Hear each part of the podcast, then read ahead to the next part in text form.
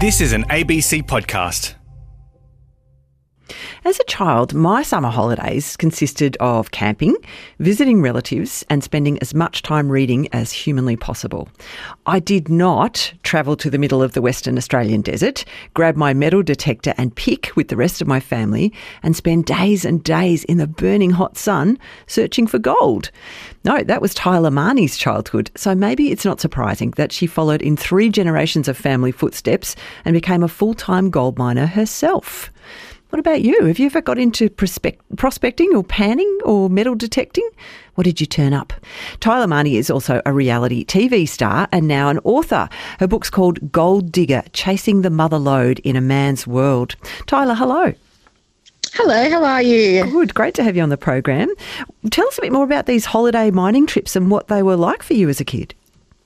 Yeah, so like you said, when I was a kid growing up, our school holidays, we would head out to the outback, so places like Leonora and Laverton in the goldfields of Western Australia, and we just prospect for gold and run amok out there.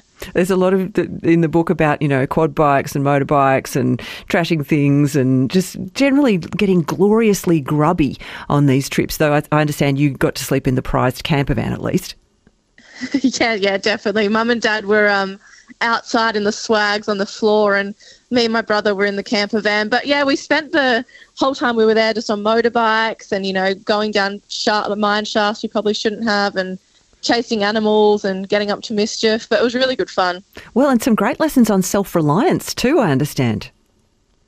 Yes, definitely. You know, Mum and Dad and my auntie and uncle, they were always busy prospecting. They always did keep an eye on us, but we definitely had to kind of be resilient and kind of make our own way out there. And yeah, there was a couple of situations where we definitely had to use resilience. Me and my younger cousins got lost out bush once, so that was one of those times. Yeah, 6 hours with a 5-year-old and an 11-year-old and you at 13. That is an amazing story of luck, I feel, mainly. But how hard did the bug bite you, Tyler? I mean, you were the fourth generation in your family to be involved in gold mining and prospecting. Why do you think it bit you so hard? Yeah, no, it definitely did. I've kind of always had that gold fever since I was a little girl. I just have always loved it. And for me, it's like when you find a gold nugget, it's kind of like that little dopamine hit. And like when you win a scratchy or you win on the lotto, you get that rush. And for me, it was definitely quite addictive.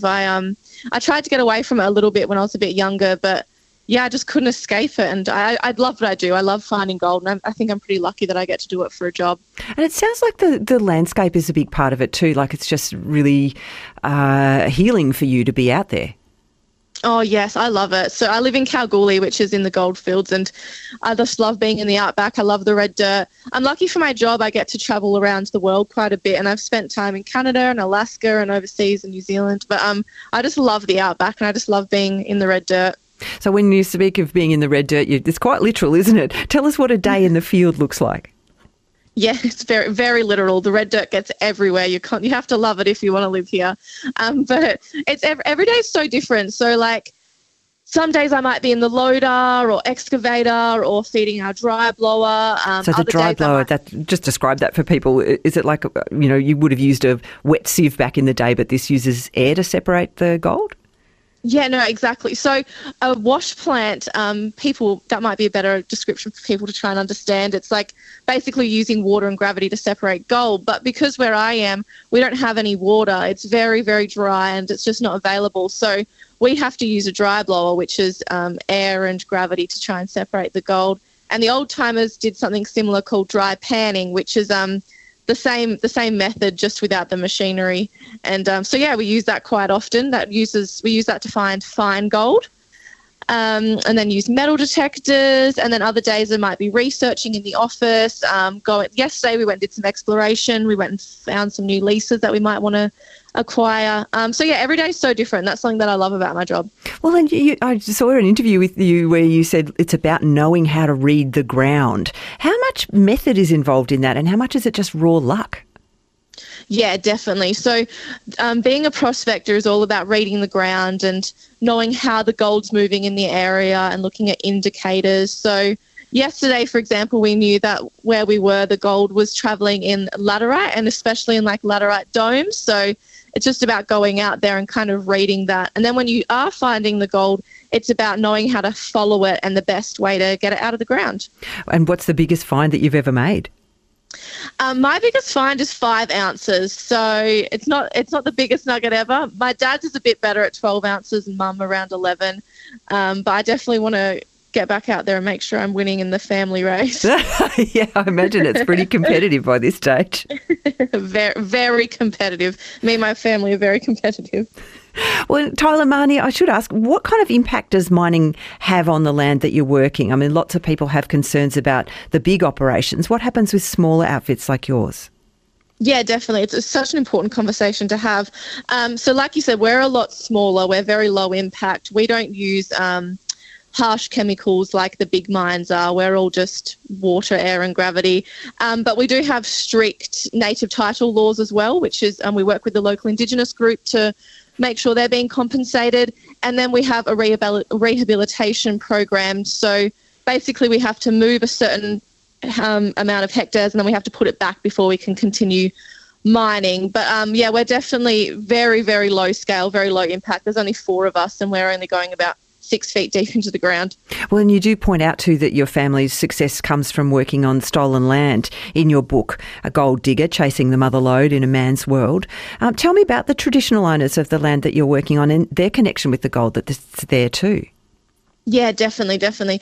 So one of our, we're very, something that is very important to us is respecting the owners of the land, and for us that's the Wongatha people. We're on Wongatha land and just acknowledging that and kind of following their lead, and if it wasn't for the Wongatha people, we wouldn't be here. They actually in the original gold rush helped the first prospectors a lot. You know, they showed them water, helped them with food, and Indigenous people have been finding gold here for thousands and thousands and thousands of years. So they were some of the first people to show the prospectors what gold is and where they can find it.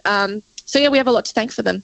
Well, and as you say, you know, your family's been involved in this for generations, and that area of the earth near Kalgoorlie known as the Golden Mile has thrown up some pretty interesting interactions around gold. Tell us how your great-great-grandfather became kind of the town's first gold dealer. Yeah, definitely.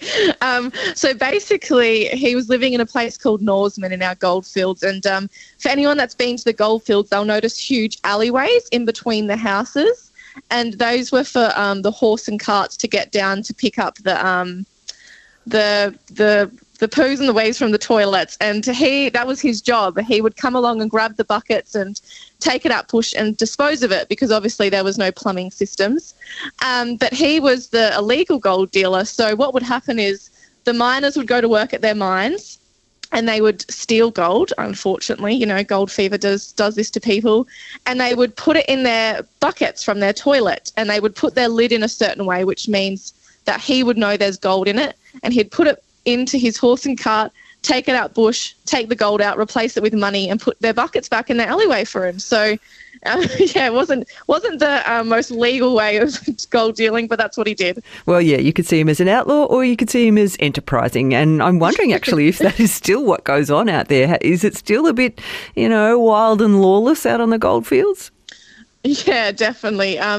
So the gold world has a big underbelly, and gold fever does crazy things to people. So where there's gold, there's going to be stealing and there's going to be crime, unfortunately. We have the gold police now, which try and put a stop to it. But, yeah, it's a crazy world with some crazy stories. Well, yeah, I mean, they kind of go on a spectrum from crazy to outright appalling, don't they? And we've been hearing in recent years some of the problems that the mining culture has had and the impacts it's had on women with sexual assaults and harassment on mining sites. You write really strongly about how much harder it is for women in that world, in the outback and in mining. How have you dealt with that over the years? Yeah, definitely. You're very right there. It's been hard. I kind of first noticed it with my mum coming through and the sexism that she experienced. And now that I'm older, I can definitely see it is what it is. I think like a good example is there's this lady in Western Australia. She's quite well known in the industry, and she's done a lot for women in mining and kind of paving that way. And I listened to an interview she did, and she basically said that you know, there's good pockets in mining and there's bad pockets, and you just have to find those good pockets. And that's what she's had to do to survive. But I think we should be changing those bad pockets. And I think women should be able to step into any pocket in mining and it be a safe place.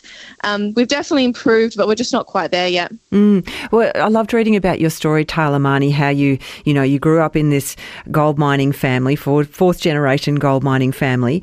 At one point, as you said, you moved away from it a while. You went to Perth to start a social work degree, then you started a jewellery business, you did some modelling as well. What do you think you were looking for at those times? Yeah, I definitely jumped around and kind of tried everything. I think I was trying to escape the gold world because, to me, it wasn't something that, I don't know, I just didn't see myself being able to be a gold prospector because I didn't really fit the bill. So I was kind of out there searching for the same dopamine hits and the same rushes and that same feeling that gold prospecting gave me. But I just didn't find it, and I was gone for a couple of years before I came back, and now I feel at home and I feel at peace, and I know this is what I'm supposed to be doing. Well, and you were also dealing with some pretty interesting mental health issues, a diagnosis of bipolar. How did that go for you in the time that you were away from mining? Yeah, it was really tough. So when I stepped away from the gold world, that's kind of when the symptoms started to show, and it started to take a really bad turn. So like you said, I got a diagnosis of bipolar, which was a big journey. And then, I came back into gold mining, and it's taken a long time, but just keeping on top of those symptoms and making sure that I'm doing things that make me feel good, and making sure that I'm staying healthy mentally and physically. Yeah, well, and you're right how, the being out back has been a big part of that process for you and is a happy, safe, healing place. But, here's a question I never thought I would ask anyone, Tyler Marney. Was it reality TV to the rescue when it came to getting back into mining? You know what? I hate to admit that, but yes, reality TV to the rescue for sure. I think it just kind of got me out of, that bit of a slump and put me back in the gold world. And I was like, oh, wow, this is exactly where I'm supposed to be. It was definitely a bit of a sliding doors moment, I think. Yes, indeed. So for people who aren't familiar, you've been on a show called Aussie Gold Hunters, and then later on, as you said, travelling overseas to different places, including for a show called Gold Rush Parker's Trail. What kinds of different ways of mining have you seen in your travels compared to what you learnt growing up? Yeah, so many. So I've been doing prospecting my whole life, and every time we visit a different country and a different gold region, I'm a rookie all over again, which I love.